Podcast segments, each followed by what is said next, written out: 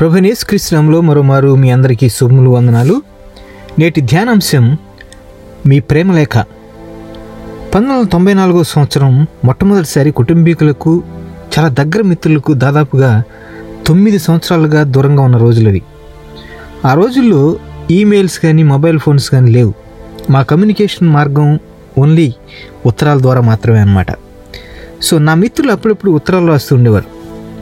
వారి ఉత్తరం చూసినప్పుడల్లా ఒక రకమైన సంతోషం ఉత్సాహంతో కూడిన అనుభూతి అనమాట ఉత్తరం రానప్పుడు ఒక రకమైనటువంటి ఎదురుచూపులు మరి కవర్పై ఉన్న చేవ్రాతను బట్టి ఏ ఉత్తరం ఎవరి దగ్గర నుండి వచ్చిందో ఇట్టే తెలిసిపోతూ ఉండేది. నేను ఉత్తరం రాగానే త్వరగా దాన్ని తీసుకొని చదవడానికి ఒంటరిగా ఉన్న ఎక్కడన్నా ప్రదేశం ఉందేమో చూసి నిశ్శబ్ద ప్రదేశానికి వెళ్తుండేవాడిని అసలు ఉత్తరం విలువైనది కాదు కానీ అది నేను ఇష్టపడే వ్యక్తి నుండి వచ్చింది కాబట్టి అది నాకు చాలా విలువైంది. బైబిల్ నీకు దేవుడు పంపిన ప్రేమ లేఖ బైబిల్ కేవలం ఒక ఉత్తేజపరిచే పుస్తకం మాత్రమే కాదు దాని ద్వారా మనం ప్రేమించే వ్యక్తి మనకు తారసపడతారు. బైబిల్ మొత్తం ఏసై గురించిందే మరి ముఖ్యంగా కృత నిబంధన. అయితే యేసు తన జీవితకాలంలో అందుబాటులో ఉన్న లేఖనాలు అంటే పాత నిబంధన గురించి ఇలా చెప్తాడు. అవే నన్ను గూర్చి సాక్ష్యమిచ్చుచున్నవి అని యోహాను స్వార్త ఐదు ముప్పై తొమ్మిదిలో చూస్తాం.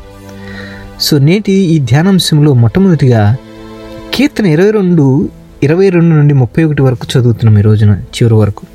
ఇందులో యేసు విజయాన్ని ప్రకటించడం. యేసు మరణాన్ని ప్రవచనాత్మకంగా వర్ణిస్తూ నిరాశ మరియు శ్రమలతో ప్రారంభమైన ఈ కీర్తన గొప్ప విజయంతో ముగుస్తుంది. ఆయన దీన్ని చేసెను అని అంటాడు ముప్పై ఒకటవ వచనంలో. దేవుడు బాధపడు అని బాధను తృణీకరింపలేదు. దాన్ని చూచి ఆయన అసహ్యపడలేదు. అతనికి తన ముఖమును దాచలేదు వాడు ఆయనకు మొర్రపెట్టగా ఆయన ఆలకించెను అని మనం చూస్తాం ఇరవై నాలుగులో కదా? ఈ విజయమే భూదిగంతముల నివాసులందరూ దేవుని తట్టు తిరిగేట్టు చేస్తుంది. అనిజనుల వంశస్థులందరూ ఆయన సన్నిధిని నమస్కరిస్తారని చెప్తోంది ఇరవై ఏడు వచనంలో ఈ విజయం ప్రకటించబడుతుంది. వారు వచ్చి ఆయన దీని చేసినన్ని పుట్టబో ప్రజలకు తెలియజేతురు అని ఆయన నీతిని వారికి ప్రచురపరుతురు అని చెప్పి ముప్పై ఒకటిలో మనం చూస్తాం. ఇదే విషయాన్ని యోహాను కూడా పంతొమ్మిది ముప్పైలో ప్రస్తావిస్తాడు. యేసు పునరుద్ధానం యొక్క విజయ గొప్ప విజయాన్ని తీసుకురావడమే కా- కాదు కుటుంబాలను సాన్నిహిత్యంగా కూడా చేస్తుందన్నమాట ఈ పునరుద్ధానం ఏసే యొక్క పునరుద్ధానం. నీ నామమును నా సహోదరులకు ప్రచురపరిచేదను అంటాడు ఇరవై రెండు ఇరవై రెండులో కీర్తనకారుడు. ఇది సన్నిహితమైన సహోదరుడు లేదా బంధువు అని భావం క్రొత్త నిబంధనలో హెబ్రి గ్రంథకర్త దీన్ని యేసుతో మనకున్న సంబంధముగా ప్రత్యేకంగా పేర్కోవడం మనం చూస్తాం. రెండవ అధ్యాయం పదకొండు పన్నెండు వచ్చిన హెబ్రి గ్రంథంలో. యేసు తన ప్రజలమైన మనకు ప్రకటించాడు. ఆయన మన మధ్యలో ఉండి మనల్ని తన సహోదరులు సహోదరులుగా తన కుటుంబీకులుగా ఎంచడం ఎంతో అద్భుతం కదా? రెండవదిగా మార్కు స్వార్త మూడు ముప్పై ఒకటి నుండి నాలుగు ఇరవై తొమ్మిది వరకు మరి ఈ రోజున చదువుతున్నాం. యేసు మాటలను స్వీకరించు. యేసు నిన్ను తన సన్నిహిత కుటుంబీకునిగా చూస్తున్నాడు. ఒక సహోదరుడు లేదా సహోదరి లేదా తల్లి వంటి అత్యంత సన్నిహిత సంబంధాన్ని మన మందరితో ఆయనతో కలిగి ఉండాలని కోరుకుంటున్నాడు ఆయన మనందరం కూడా. మూడు ముప్పై ఒకటి ముప్పై ఐదు మధ్యలో ఉన్నటువంటి వాక్యాల తర్వాత చదవండి. సో ఈ ప్యాసేజ్లో ఈ బాంధవ్యాన్ని దేవుని వాక్యం ద్వారా మరి వాక్యాన్ని వినడం ద్వారా దాన్ని ఆచరణలో పెట్టడం ద్వారా పెంపొందించుకోవడం మనం చూస్తాం. ముప్పై ఐదో వచనం అంటాడు దేవుని చిత్తం చొప్పున జరిగించువాడే నా సహోదరుడును సహోదరియు తల్లియు నని చెప్తాడు ప్రభు. యేసు తన సొంత మాటలైన మరి ఆ దేవుని మాటల శక్తి ప్రభావముల గురించి మాట్లాడుతున్నాడు. ఆయన బోధనలు అధిక శాతం కథల రూపంలో మనం చూస్తాం. మంచి కథను ప్రతి ఒక్కరు కూడా ఎంజాయ్ చేస్తుంటారు కదా? ఒక ఉపమానం యొక్క భావం మరి కథలో దాగి ఉంటుంది. ఆయన చెప్పే కథలో. సంగ్రహమైన బోధల సమయంలో కొంతమంది చాలా ప్రజ చాలామంది ప్రజలు నిద్రపోతుంటారు కానీ మంచి కథ చెప్తుంటే ప్రతి ఒక్కరు కూడా అలర్ట్గా మేలుకొనటం మనం చూస్తాం. ఒక కథకు మనం డిఫెన్స్ చేసుకోక ముందే మనకు చేరే పవర్ అని ఉంటుందన్నమాట. ఆ కథ చెప్తున్నప్పుడు. సో విత్తు అనే ఉపమానం జీవితాలను మార్చగల వాక్శక్తిని చూపిస్తుంది ఇక్కడ. మీరు వాక్యాన్ని విని మరియు దాన్ని స్వీకరించినట్లయితే మరి నాలుగు ఇరవైలో చూస్తాం. మీరు మంచి నేలను విత్తబడిన వాని వలె వారు మాట విని మరియు దాన్ని అంగీకరించి ఫలించువారు. కొందరు విత్తిన దానికంటే ముప్పదంతులుగాను అరవదంతులుగాను నూరంతులుగాను ఫలిస్తారట. ఇరవై వచనంలో మనం చూస్తాం. ఏసే మాటలు ఏమాత్రం ప్రభావం చూకపోతే తప్పు వినేవారిదే. కొన్ని సమయాల్లో నా జీవితం చాలా నిస్సారంగా ఉంటుంది.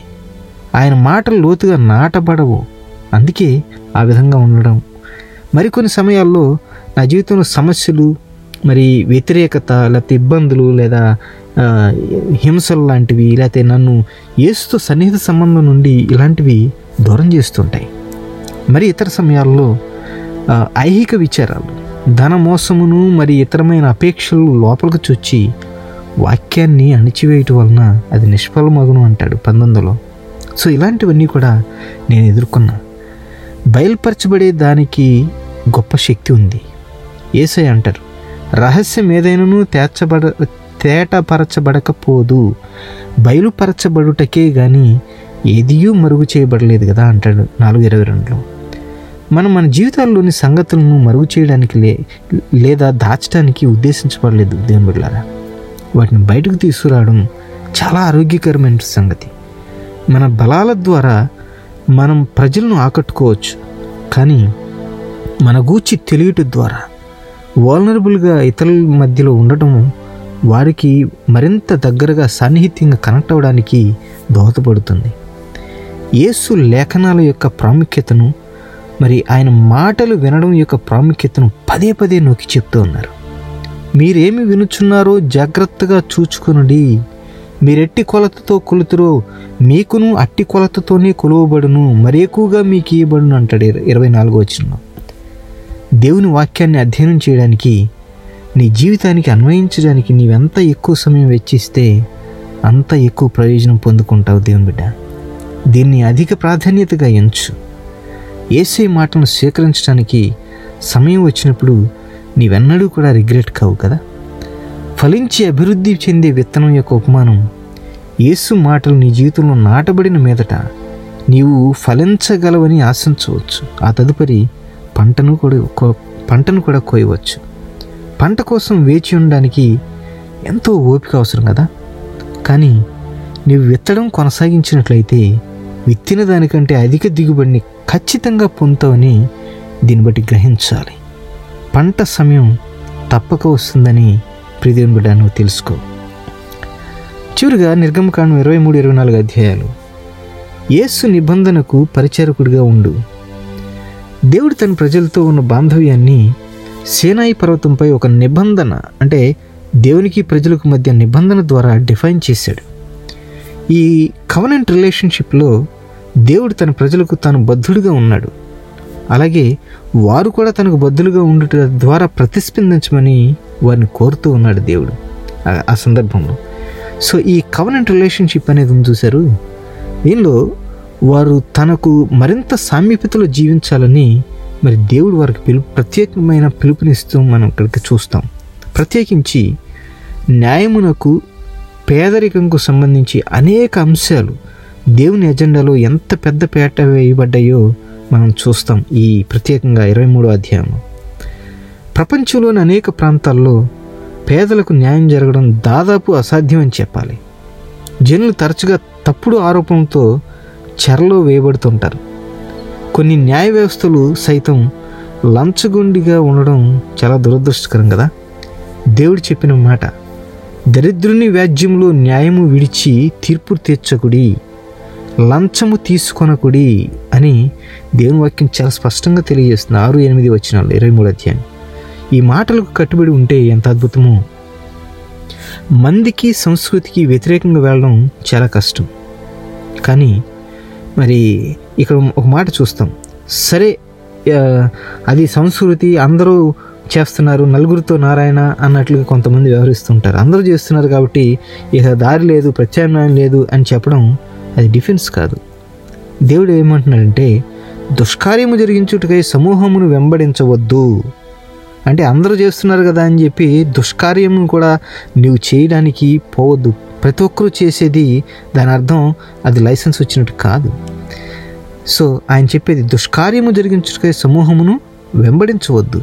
న్యాయమును త్రిప్పివేయుటకు సమూహంతో చేరి వ్యాజ్యంలో సాక్ష్యము పలుకకూడదు అంటాడు. ప్రాచీన ప్రపంచంలోని నిబంధనలు తరచుగా విందు ద్వారా ఆమోదించబడ్డాయి. అంటే వారు దేవుని చూచి అన్నపానాలు పుచ్చుకునేది అనే మాటను చూస్తాం ఇరవై నాలుగు పదకొండులో. చూడండి రక్తం ప్రోక్షణం మరి నిబంధనను ముద్రించింది. రక్త ప్రోక్షణం కదా? యేసు ఐ మీన్ మోషే రక్తం తీసుకొని ప్రజల మీద ప్రోక్షించి యహోవా మీతో చేసిన నిబంధన రక్తం ఇదే అని చెప్తాడు. ఇరవై నాలుగు ఎనిమిదిలో. రాతి పలకలపై మరి కాకుండా మన హృదయం అనే మనోఫలకలపై మరి ఒకనొక రోజు నూతన నిబంధన వ్రాయబడుతుందని ప్రవక్తలు ముందుగానే ప్రవచించారు. ఉదాహరణకి ఇర్మియా మరి ముప్పై ఒకటి ముప్పై ఒకటిలో మనం చూస్తాం. ఈ క్రొత్త నిబంధన తన రక్తం ద్వారా ఎలా సాధ్యమై అవుతుందో యేసయ్య తన శిష్యులకు వివరించాడు. మార్క్ పద్నాలుగు ఇరవై నాలుగులో. మీరు ప్రభు బలను స్వీకరించు ప్రతిసారి ఆయనతో సహపంక్తి ద్వారా ఈ క్రొత్త నిబంధన జరుపుకుంటారు. గమనించండి లోకాల్లోనూ అలాగే కొరిందులు రాసిన పత్రికలో ఈ మాట చూస్తాం. ఈ గిన్నె మీ కొరకు చిందింపబడుచున్న నా రక్తం వలనే కొత్త నిబంధన అంటాడు. లోక ఇరవై రెండు ఇరవై అలాగే ఫస్ట్ కొరిందియన్స్ పదకొండు ఇరవై ఐదులో. సో ఈ నిబంధనలో మీ అపరాధం నుండి విమోచన అలాగే మీరు దేవునితో నిరంతరం కొనసాగే నిత్యమైన నిబంధన సంబంధాన్ని కలిగి ఉండడం మనం చూస్తాం. ఏసై ద్వారా మీరు క్రొత్త నిబంధనకు పరిచారకులు అంటారు పౌలు గారు. సెకండ్ కొరిందియన్స్ మూడు ఆరులో పాత నిబంధన మహిమతో కూడినది. యహోవా మహిమ సేనాయి కొండ మీద నిలిచెను. దహించు అగ్నివలే కనబడిందంట వాళ్ళకి. నిర్గమకాండ ఇరవై నాలుగు పదహారులో చూస్తాం. పౌలు గారు కూడా అంటారు ఆత్మ సంబంధమైన పరిచర్య ఎంత మహిమగలదయుండును అంటారు. మనమందరము ముసుకులేని ముఖముతో ప్రభువు యొక్క మహిమను అద్దము వలె ప్రతిఫలింపచేయుచు మహిమ నుండి అధికమది మహిమకు మరి మహిమను పొందుచు ప్రభువగు ఆత్మచేత ఆ పోలికగానే మార్చబడుచున్నాము అంటారు. సెకండ్ కొరిందియన్స్ మూడు ఎనిమిది పద్దెనిమిది వచనాల్లో. అందుకే ఏసయ్య నిబంధనకు మరి నీవు పరిచయంగా ఉండడానికి ప్రీతిని బిడ్డ సిద్ధపడతావా? తండ్రి సహాయం కోసం మరి నా నేను మొరపెట్టగా నా మొరను మీరు ఆలకించినందుకు మేము ఎంతగానో స్థుతిస్తున్నాను ప్రభా. మీ మాటలు వినుట మాత్రమే కాకుండా వాటిని ఇతరులతో పంచుకుంటూ నా జీవితాన్ని మరి నా చుట్టూ ఉన్న వారి జీవితాన్ని ప్రభావితం చేయడానికి శక్తి కలిగిన నీ వాక్యం యొక్క అసాధారణ క్రియలను చూడడానికి నాకు సహాయం చేయం ప్రభా. నీ లేఖనాలను అధ్యయనం చేస్తున్నప్పుడు మిమ్మల్ని కలుసుకునేటటువంటి కృపను అనుగ్రహించినందుకు ధన్యవాదాలు. అవునాయన మిమ్మల్ని లేఖనాల్లో వెతుకుతాము వెతుకుతూ మేము అలవర్చుకొని ప్రతిదినము కూడా మిమ్మల్ని కలుసుకునే గొప్ప కృపను మాకు అనుగ్రహించారు.